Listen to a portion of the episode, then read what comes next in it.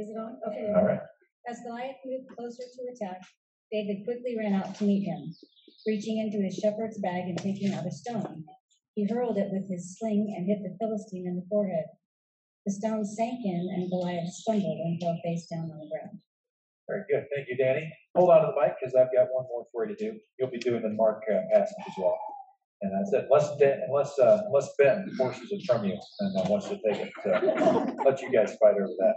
How many of you have ever heard the story of David and Goliath before?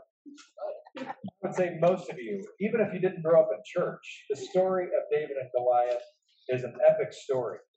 And in terms of David's uh, life, it is the most detailed, well crafted, uh, epic stories that we have. It reads like an epic story of old that you might find in other faith traditions, even, or, or just in lore in general. And it's one of these stories that everybody knows. It's about the little guy defeating the big guy. And uh, I just want to walk you through a couple things to remind you of what happened before this. So you had a time in history when the Egyptian empire is crumbling. And that meant everything north of Egypt was kind of in flux, including the people of Israel. So the people of Israel, which are a number of tribes that are trying to collectively make their own land and call themselves their own country, they had just acquired for themselves, much to the chagrin of God, a king named Saul, who's trying to pull them all together. But unfortunately, there were these pesky sea people called the Philistines who populated uh, the eastern Mediterranean, uh, which we would now look at and say Tel Aviv, Gaza.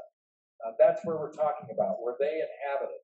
And like everybody did back in that day, they were very comfortable expanding their territory. So they were trying to push west into where Jewish people had settled, and the Jewish people were trying to keep them uh, from taking more and more of their space that they took for themselves. So there's this battle that is now being waged, and you have the Philistines on one side, and you have the Jewish people camped out on the other side of a valley. And there's this big dude named Goliath. Goliath was a giant. And depending if you read the Greek interpretation or the Hebrew interpretation, you get a little bit different number in terms of how tall he was, how many cubits he was high, because we're all familiar with cubits, right? Meter. So, in one translation, he was nine foot nine. I mean, a giant by today's standard for sure. In another translation, he was six foot nine, which still today I mean, that's Jim Van Winden type height, right? I mean, that's a big dude. And back then, you know, today I think the average height of a guy is somewhere around 5'10. So you're talking almost a foot taller.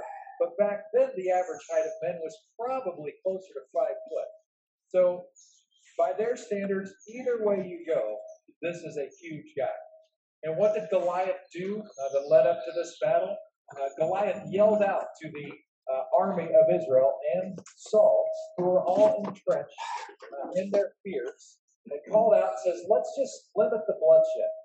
Uh, you all send out a warrior from your side to take me on. I'm the greatest warrior of the Philistines.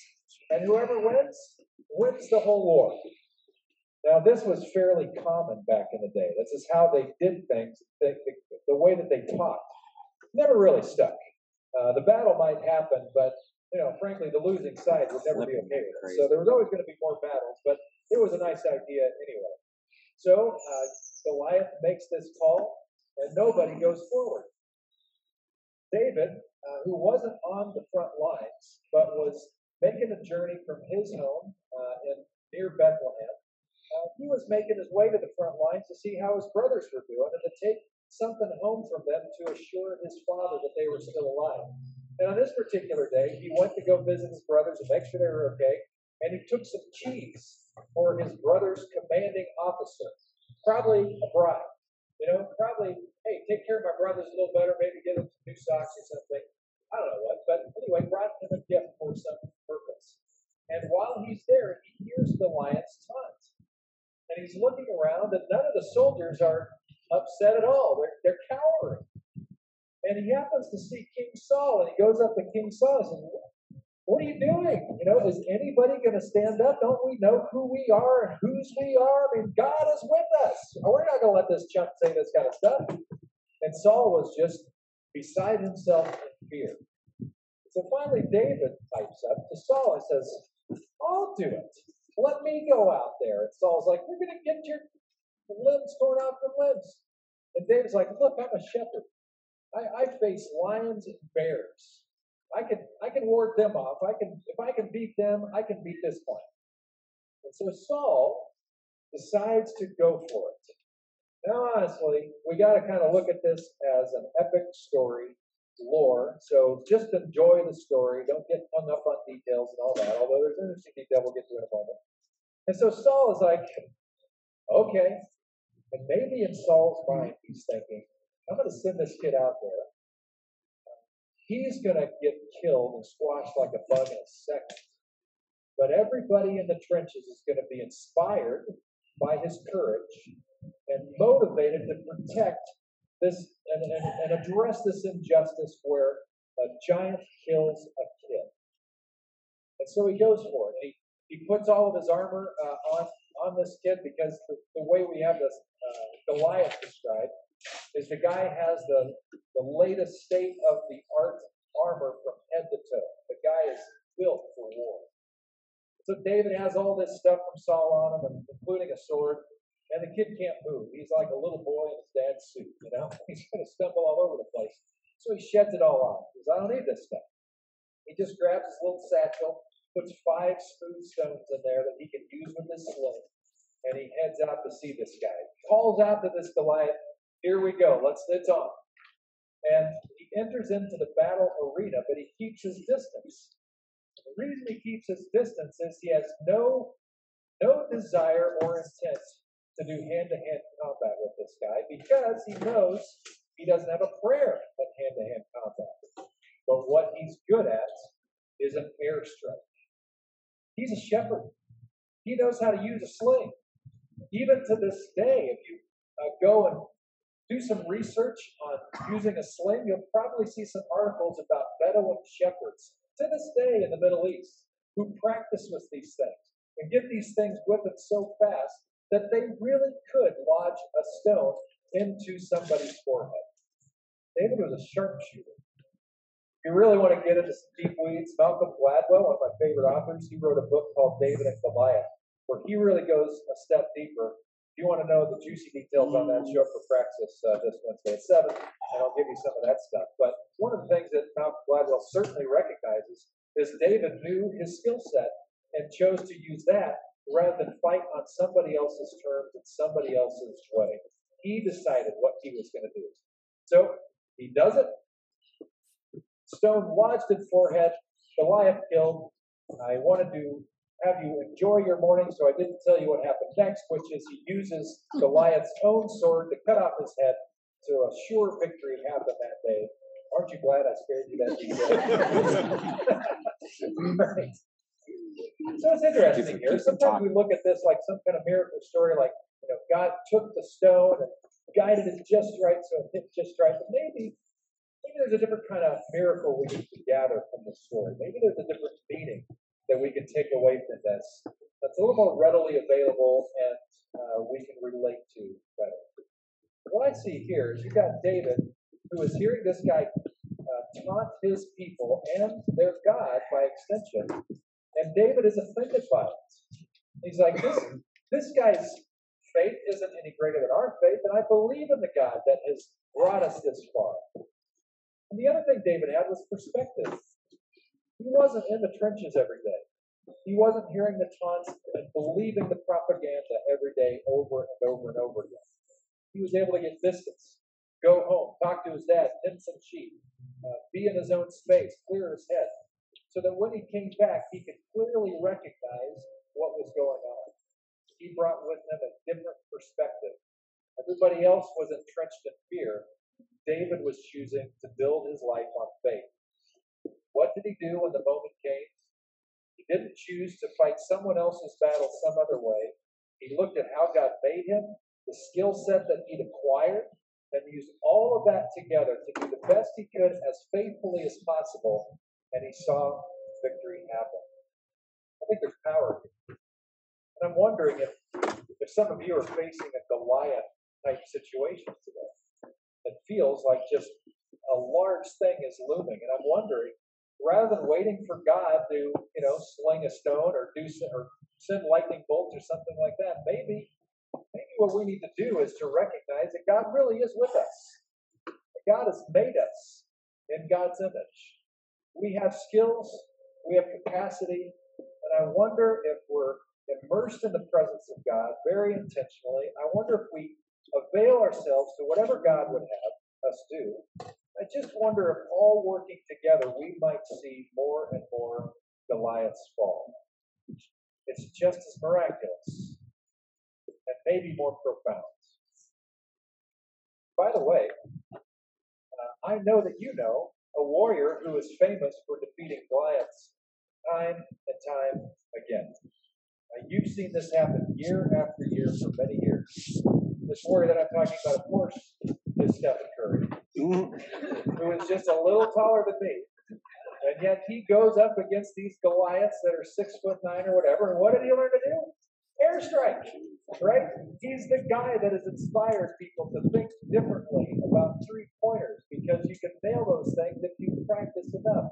This is his skill set, but that wasn't enough. He chose to use everything that God has with him and practice, practice, practice, so he could go right into the paint, right next to the Goliaths, and maneuver around them and make them look like idiots as he makes makes a shot and gets the foul. I don't think it's all that different. You know, his body, his physique, his everything that he's doing, all coming together, giving praise to God in its own strange way. You with me on that?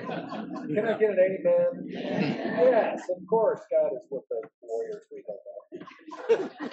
All right, well, there's another story that's kind of related to this. And Danny, wonder if you would read uh, the Mark passage. Came, Jesus said to his disciples, Let's cross to the other side of the lake. So they took Jesus in the boat and started out, leaving the crowds behind, although other boats followed. But soon a fierce storm came up. High waves were breaking in the boat, and it began to fill with water. Jesus was sleeping in the back of the boat with his head on a cushion. The disciples woke him up, shouting, Teacher, don't you care that we're going to drown? When Jesus woke up, he rebuked the wind and said to the waves, Silence, be still. Suddenly the wind stopped, and there was a great calm. Then he asked them, Why are you afraid? Do you still have no faith? The disciples were absolutely terrified. Who is this man? They asked each other. Even the wind and waves obey him. Thank you, Danny. You are off the hook now for the rest of the service. All right. Until the end, when if you've got some more to add, I want to have an opportunity for a little Q and A and insights that you might have or questions. Uh, we'd love to hear from you before uh, we close the service out. So maybe you can make Ben be the, the mic carrier. All right. So uh, a word about this story of Jesus uh, that can get in the way in terms of how we choose to approach it. What do we got here? We got a guy who is uh, in a boat asleep when the storm is raging, and he speaks to the weather, and the weather obeys him. What do we do in a story like that?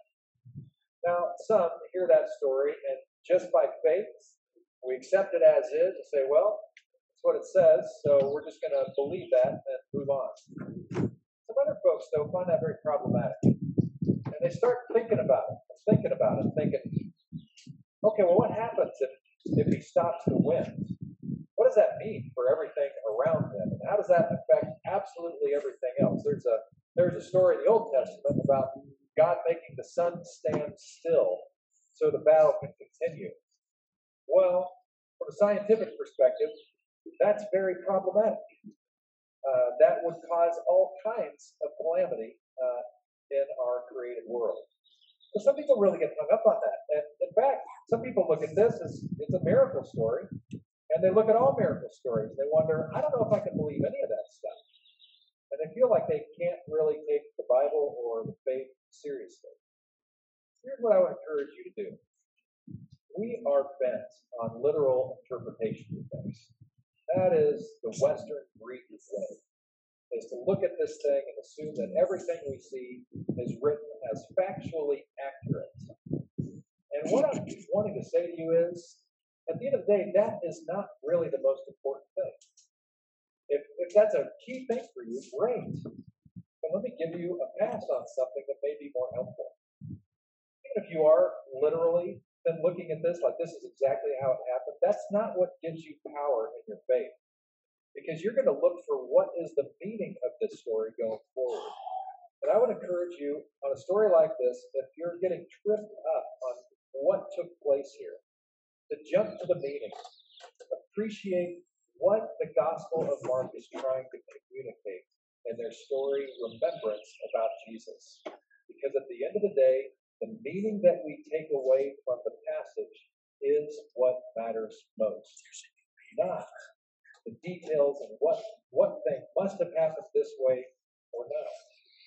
The that's what faith is all about. How do we find meaning in these passages? There is great meaning in this passage. So what do we have here? We have uh, Jesus who is on the boat. There's some other boats around. He's with trained fishermen. Storm comes up. The fishermen are freaking out because they're not like modern boats that can handle a lot more than, than ours uh, today can. And they're panicking and they're worried about the future, about what must certainly uh, would happen. Uh, they have true fear sinking in, false expectations appearing real, is how I once heard that described. Meanwhile, Jesus is sound asleep in the boat. So finally, in their terror, they wake him up. And they say, Don't you see we're about to die here? Which is their calm way of saying, Please help if you can, Lord. we're in trouble. You ever prayed a prayer like that? Can't you see him dying here? And I think God is okay with that when we pray uh, such rude prayers. And what Jesus does, check it out. He wakes up and he rebuked the wind and said to the waves, Silence, be still. And it went calm. You know what's curious about the language here that uh, Bible nerds have identified is the wording for this. He rebuked the wind and the waves. Rebuked. That word rebuked is exclusively used for exorcisms or evil things. It's as if we are deceived through Mark's remembrance here.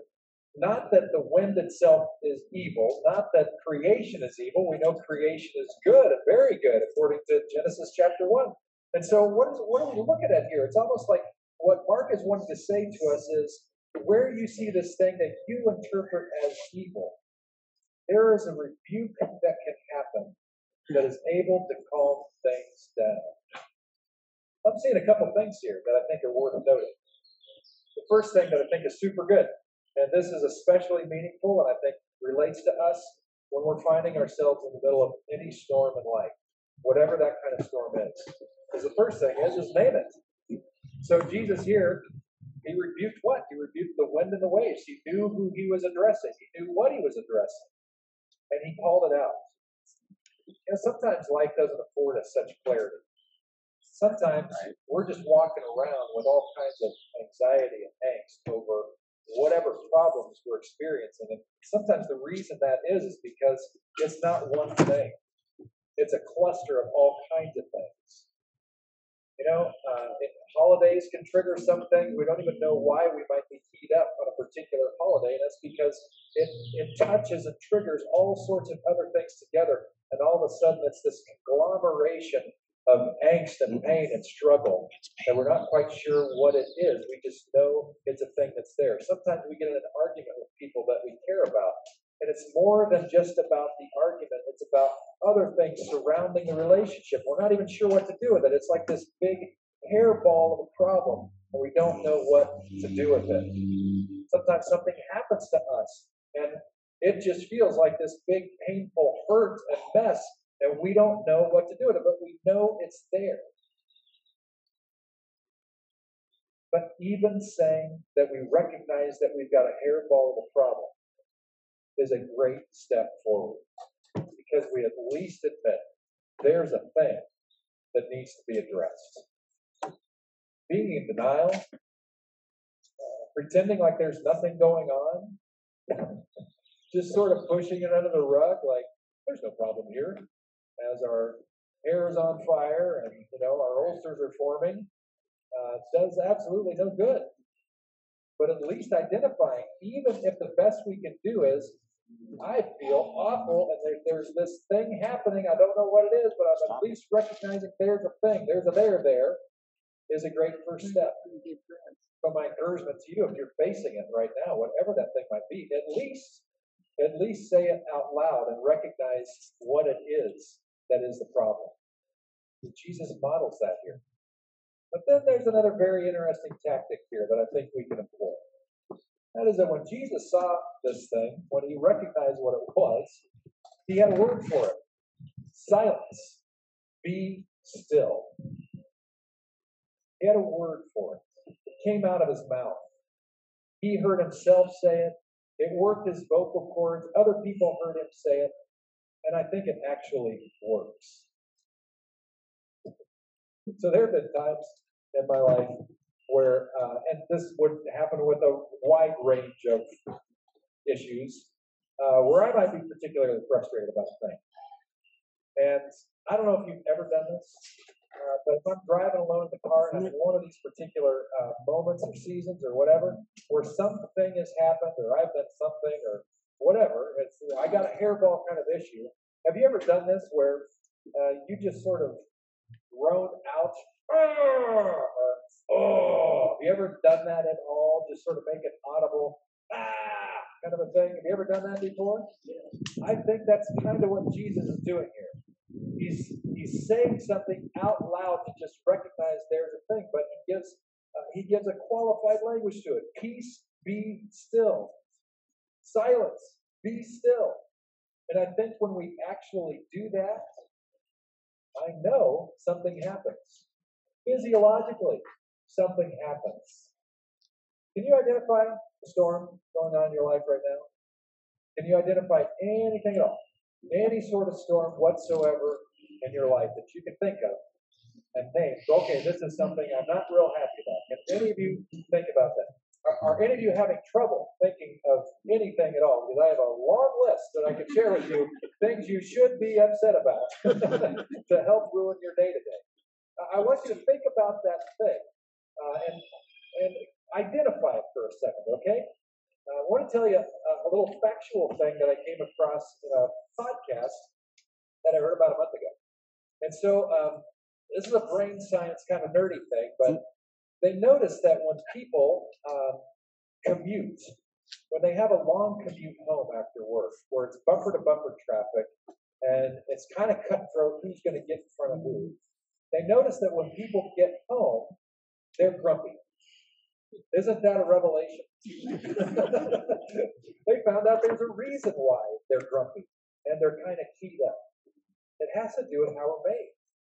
We are made as fight or flight people. Our bodies, when we enter into that kind of pressure traffic, our bodies and our minds go into fight or flight mode. Now, normally, when there's an actual real enemy to deal with, and we're fighting and we're fleeing, we are burning off all of this energy that we have built up for the battle. And so once the battle is over, we don't feel keyed up anymore in the same way. But when you're just sitting in a car, simmering, in battle for 45 minutes or so, with no energy kicked out, when you get to the end of that, you actually feel exhausted because of what's happening in your brain chemistry. When Lynn and I uh, would commute home together, uh, and we'd look at our app to see what, what routes are the fastest, uh, we would often, I live in the Green Valley, over by uh, Fairfield uh, Costco. Uh, when we moved here 20 something years ago, that's all we could afford. That's still all we can afford. We're, we're fine with it. But anyway, uh, I, I think I'm the only one that can hardly afford a house in Napa. So anyway, uh, we have we live over there, and so we look at our app to see well which is the fastest way home. And if going through Jameson Canyon, if that route takes at least 45 minutes, we choose another route. We go up and over the mountain. And you know what happens when we do? We waste a little more gas, for one. But when we get home, instead of being grumpy, instead of feeling like slugs because all of this pent up energy has been eating us, instead, we come home energized, ready to take a walk. You know why? Because we just took this beautiful drive up over a mountain through vineyards, and by the time we're home, we're refreshed. Isn't that crazy? Well, sometimes uh, when we are keyed up with these types of things, facing our storms, facing our Goliaths, we don't even know that we have this stuff pent up. But employing what Jesus did by simply saying, Silence, be still, directed at our faith, actually does help. So we're going to try it. So I want you to think about that thing. Uh, if, you, if it's just a hairball, then think about the hairball. Uh, if you've got a dozen things, you know what you, each one of them is. You can, in your head, put them all together and just think about one thing. I just want you to picture it. Can you picture it? On count of three, I just want you to say, silence, be still, louder than the hot dogs. Okay? You can do that. Count of three, picture it, visualize it. One, two, three. Silence, be still. That was not at all convincing. Because we're talking about a storm, right? We're talking about a Goliath. So try it again, but I want you to get your lungs into it. Okay? Count of three. One, two, three. Silence, be still. Feels pretty good. And I think it actually shifts things. I think some things start to happen in our brain when it gets out of our mouths and we say, there is a problem. It gets it out on the table. So, if nothing else, so far we have when you're entrenched in fear, and everybody else around you is big chicken, know that God is with you. Use everything you've got at your at your command and enter into the fray. And trust that God is going to be with you for the best outcome. And if you're in the boat and the storms are raging, you think it's all going down. And remember that God is with you. Identify the thing. Don't be in denial any longer. Call it out. Say its name. I think you'll be surprised at just by what I'm. Last thing I have for you, and this is fairly brief, even though it's a long text. This is a letter from uh, the Apostle Paul to a group of believers in ancient Corinth. Even though it says Second Corinthians, it's probably Fourth Corinthians, but we lost two of them, uh, so it's our Second Corinthians. And in this passage, he's going to relay uh, some of what he's been through as a follower of Jesus. And I'll give you a heads up. Uh, he's been through it. So this is what Paul says. As God's partners, we beg you not to accept this marvelous gift of God's kindness and then ignore it. This reminded me, Brian, of your don't your wasted son. Because he's basically saying, don't waste this life that you've been given, this life that we have uh, with, the, with the power of Christ with us. For God says, at just the right time I heard you. On the day of salvation I helped you. Indeed, the right time is now. Today is the day of salvation. Now, if you would, uh, please do what I did. And take a pen, which is on your table, and underline right time, and then underline today, and underline that word salvation. Because something happens to you neurologically when you put pen to paper and pay attention to certain things. So what Paul is saying is, the right time is now. Today is the day of your salvation. No putting it off. And you know why Paul is brilliant here? He's he's kind of stating the obvious. And here, here's why he's brilliant. You don't have yesterday anymore. Yesterday's gone. It's in your memory, but you can't go back to that. It's gone. And guess what? I don't mean to sound morbid. I'm not trying to sound morbid. You do not have tomorrow. You're probably going to live to tomorrow, but by the time you get to tomorrow, it'll be today. The only thing you have is today. There's never a salvation for tomorrow, for today, because that's the only now that we have. And the salvation that we're talking about is this, this wholeness, this being made well again, this, this pursuing something that is richer. It's not about getting your butt to heaven. That certainly is a, a hopeful piece of it that Ryan sang about, but it's about right now becoming more well. And Paul is saying, this is before you today. Don't put it off to tomorrow, which doesn't exist. Do it today. Why wait? And then Paul goes on to describe his, experience, which I'm not sure is a great sales pitch. Because he says, We live in such a way that no one will stumble because of us, and no one will find fault with our ministry. In everything we do, we show that we are true ministers of God. We patiently endure troubles and hardships and calamities of every kind. In other words, as a Jesus follower doing the Jesus thing, he's been patiently enduring troubles and hardships and calamities of every kind. It's not been easy. We've been beaten, been put in prison, faced angry mobs, worked to exhaustion, endured sleepless nights, and gone without food. We prove ourselves by our purity, our understanding, our patience, our kindness, by the Holy Spirit within us, and by our sincere love. We faithfully preach the truth. God's power is working in us. We use the weapons of righteousness the right hand for attack and the left hand for defense. We serve God whether people honor us or despise us, whether they slander us or praise us. We are honest, but they call us impostors. We are ignored, even though we are well known. We live close to death, but we are still alive. We have been beaten, but we have not been killed. Our hearts ache, but we always have joy. We are poor, but we give spiritual riches to others. We own nothing, and yet we have everything. Oh, dear Corinthian friends, we have spoken honestly with you, and our hearts are open to you. There is no lack of love on our part, but you have withheld your love from us. I am asking you to respond as if you were my own children. Open your hearts to us. Paul is saying that he's been through hell by doing the Jesus thing, by bringing more shalom into the world with shalom. He has met resistance because the world's operating system is not built on shalom. It's built on competition. It's built on who has more. It's a zero sum game, is the way the world operates. The way the kingdom of God operates is different.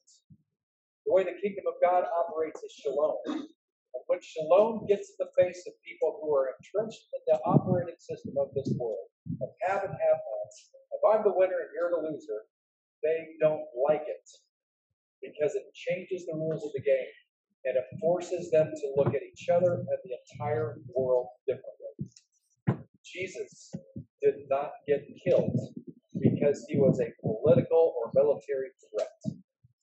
He got killed because he spoke truth to power, power to do it, and power killed him. He had to go through a day of horrible treatment. Paul, Jesus' follower, went through years of it. Why would he go through years of that? Because he knew that the only thing that there really is is who God is. That's the only ultimate reality we have. And to build your life on anything but that reality of who God is is sand. And so it didn't matter to Paul if he was going to go for it or, or if he was going to get beaten or praised. Because at the end of the day, he knew who he was and whose he was, and that's what mattered the most. It was worth the pain of the suffering. You know, there's this phrase that I'm absolutely certain has been written on uh, wall hangings that I'm guessing you can buy at Home Goods, uh, maybe Kirkland's, and maybe you've heard this phrase. I know I've seen it on Facebook. It says, "Today is a gift." That's why they call it the present. Have you ever heard that phrase before? Anybody grow up just a little bit right now? yeah, right. I mean, you've heard this. You've heard it. It's schmaltzy. Wouldn't you like to return that gift? Wouldn't it, wouldn't it be fun to go to Home Goods today and say, hey, I got this sign that says, today is a gift. That's why it's called the present. And they say, you mean you want to return the sign? Like, no, I want to return the day. How can I return the day? right? Have you ever had one of those days? You're like, I don't want this present. Of course you have. Of course you have. And yet there's enough element of truth in it that we need to pay attention to it. I think we need to add another phrase to it. All right, so today is a gift. That's why we call it the present. But here's, I think, another truth the more we choose to be present, the more we choose to be present, the more we're able to see the gift.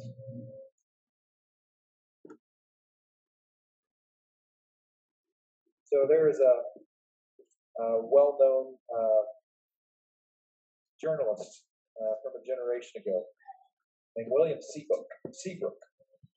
And uh, he wrote a book called Asylum. And it was a part of sharing his experience in an asylum. He checked himself into an asylum in 1933 because he was struggling with alcoholism. And back in 1933, there weren't residential treatment facilities, and the best you could do was go into an asylum. And so he went in there, and at the well, for the first period of time, while he's trying to beat his addiction, he wasn't having any of what anybody was saying. Uh, he was constantly challenging what they were saying. They'd say one principle or truth, and he'd come up with six yeah buts behind it to dissuade them. Anything they would say is true, he would say that's not true. He was such a jerk in, the, in that environment, causing so much trouble that they almost kicked him out of the asylum. It's that bad. But then one day, he came across this quote from the Stoic philosopher mm-hmm. Epictetus. This is the quote Every event has two handles, one by which it can be carried and one by which it can't. If your brother does you wrong, don't grab it by his wronging, because this is the handle incapable of lifting it. Instead, use the other, that he is your brother, that you were raised together, and then you will have hold of the handle that carries. When he heard that quote, it's like a light bulb went on for him. And he recognized that he had another decision to make, that there wasn't just one way of dealing with this thing. And he chose to accept the handle that was being described by the people who'd been through it ahead of him. And it was a game changer.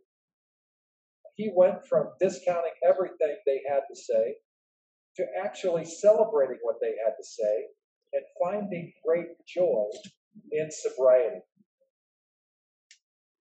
You know, those kind of moments happen to us if we choose to be present.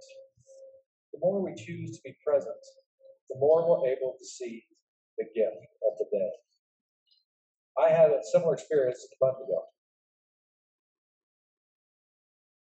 So I was up at a personal retreat all by myself, uh, three days, and the end of the second night before I was going to go home the next day, I was looking forward to having a brief visit with a friend who happens to be a counselor, uh, and then um, just enjoying a quiet night uh, surrounded by this beautiful creation up above Middletown at this retreat center. And so I'm waiting for my friend, and uh, he comes, and we start having a conversation by this pool, which is really lovely. And uh, my friend's a, a professional counselor, and that means that he listens to people all day long but nobody listens to him. Uh, people really stink at listening. Have you noticed that? People people are incredibly incurious for the most part. most people, if given the chance, have a lot to say, but they have a short attention span for listening. In fact, Uh, I think it's even worse than that. I think we got a chronic problem in our culture and our time where whenever anybody else is talking, you may be doing this right now. You're thinking about all your thoughts and things you'd like to say in response to the person you should be listening to anyway. You know, this is this happens. This is real, and so we have professional listeners in our world, counselors, pastors. That's one of the things I know how to do is be an attentive listener and just hear people talk and reflect back on what I'm hearing. So for my buddy, uh, was just talking and what I expected to be a short conversation turned into two and a half hours of my friend finally being able to talk. And about every 45 minutes, he'd even laugh at himself. He's like, I just can't believe I'm talking this much. And I was like, that's great. I'm getting, I'm getting to know him better, so no problem. But you know, I went to, back to my cabin that night. And I was thinking, you know, that, that not necessarily, I wasn't exhausted by it at all, but I was thinking that's not exactly what I had in mind for my last evening there. And I was a little bit grumpy about it, not at my friends, but just that's just the way it happened. I, I wasn't seeing it as a gift. And I went to bed kind of grumpy. Got the next morning, just kind of grumpy and kind of grumpy. and kind of wondering, oh, what's going on in me that I'm having this kind of reaction? What do I need to look at here that I'm having? and somewhere in my devotion time, prayer, meditation, and stuff, something shifted in me to where I was able to recognize what was really there all along. That it was a gift that I was able to give my friends who nobody listens to.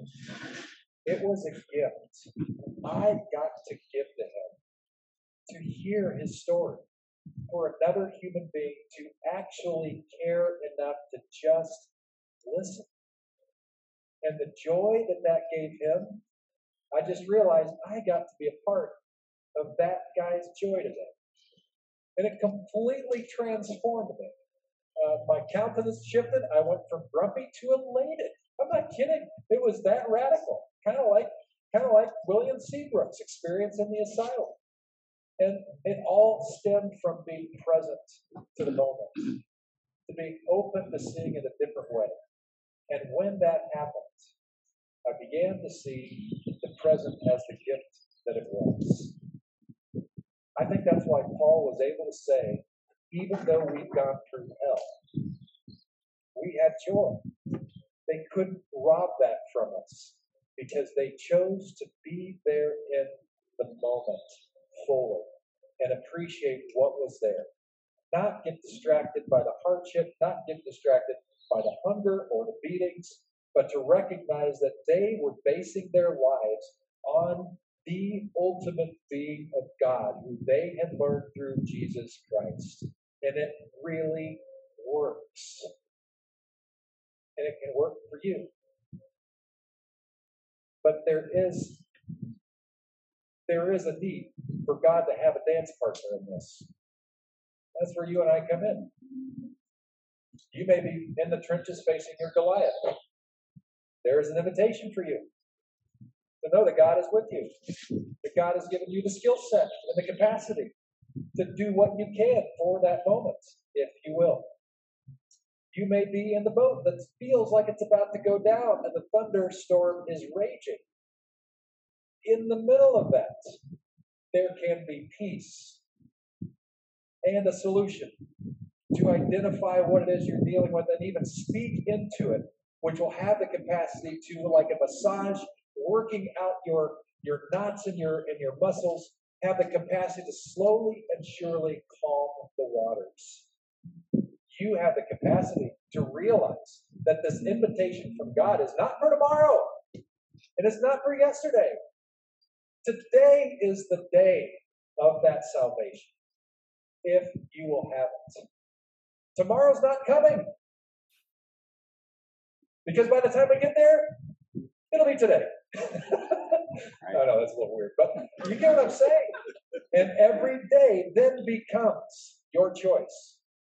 Now is the day of salvation, if you will have it.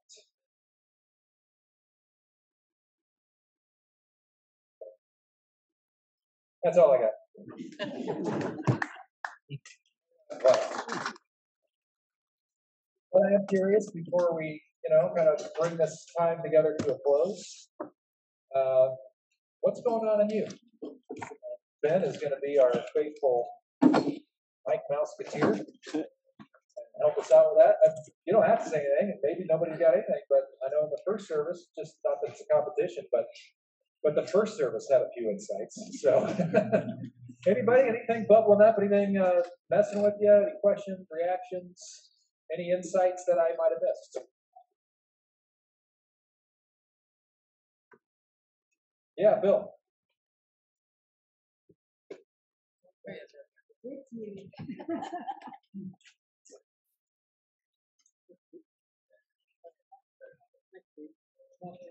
Keep talking into it. It'll come. Oh, good. There you go. Uh, I have a question about the modern day miracle about the, uh, crab fisherman that went down several feet off the coast of Massachusetts. He was, mm, swallowed by a whale and then spit back out. Yeah. Also, I'd like to hear a little bit more, more about Daniel and the lions, why he wasn't eaten up. Thank you. Yeah. Well, you're gonna have to wait, because those texts aren't coming around election night for a very long time. I haven't time. Or come to practice or set up a meeting. I, I have an insight for myself. Um, can you hear me? Yeah. Um, just to let you guys know where I stand, I'm probably headed for back surgery, spinal surgery within the next two to three months, and so that's the Goliath looming on my horizon, and what I get from today, and I get a lot of my in the moment mindfulness and practice, is that it's only, it's my job to stay in today. And I love the part you said about little David, that God gave him all the skills he needed in order to face the Goliath and to just do what he can do and not try to be everything that he could think of to combat that in the moment. So I really like that. That that's my takeaway today. Is just stay in day. All the rest of it's not my challenge. Yes. Great. Do the next best thing. yes. Anybody else? I had a friend in the uh, early service, uh, he asked the question, how do you find out what handles are available to deal with situations in a different way? And he's a chaplain, and so I turned the question back on him, and one of the things uh, he said was community. That sometimes when we are in isolation, all by ourselves, we literally don't have the capacity to see anything else because we only have our eyes work. But it's when we surround ourselves with people who love us and we trust and it's mutual, then we have different vantage points. And sometimes the friend, the community member that you need to reach out to is a professional, a counselor to help you see things, to hear you and help you unpack or unravel the hairball, or a pastor who knows how to listen and give you feedback in some direction. And so if that's you today, and you're looking for those handles because the way you've been doing things just simply hasn't been getting you where you want to go fast enough. Those kinds of things can accelerate your healing and your experience of salvation, which again is being made whole right here and now. Good stuff. Let's pray together. We'll end with the Lord's Prayer. So if you would, just close your eyes and be still with me for a moment. And what I would like you to do is uh, take a deep breath just to kind of cleanse your space a little bit. And I'm wondering what what is the take home for you today? How are you going to apply what we've seen in these texts to your life today? Name it. Did you commit to it?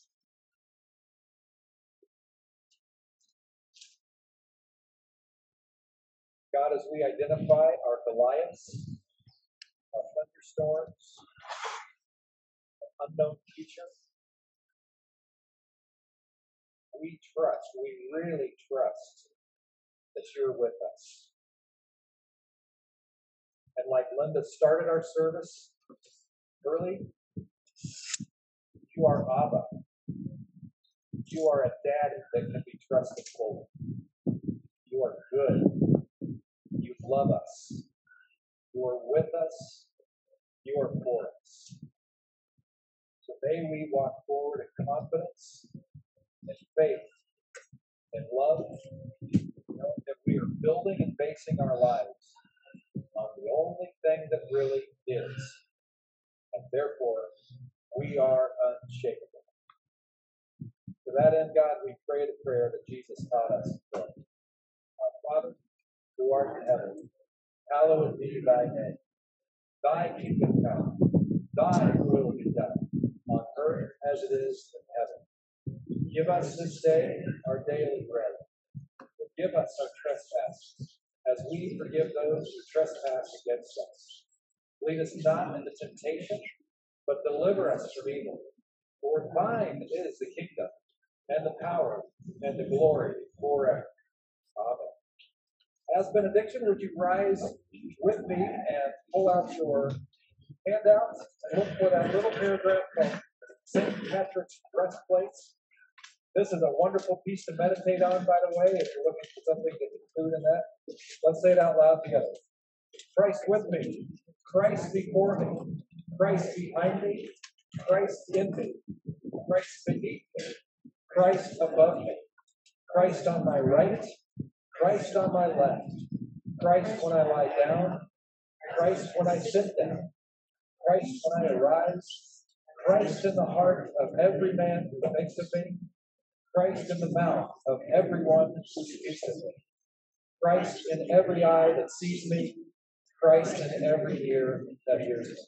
Thanks for coming today. Hope you had a great experience. We will see you next week at eight thirty and ten. All right. Have a good day.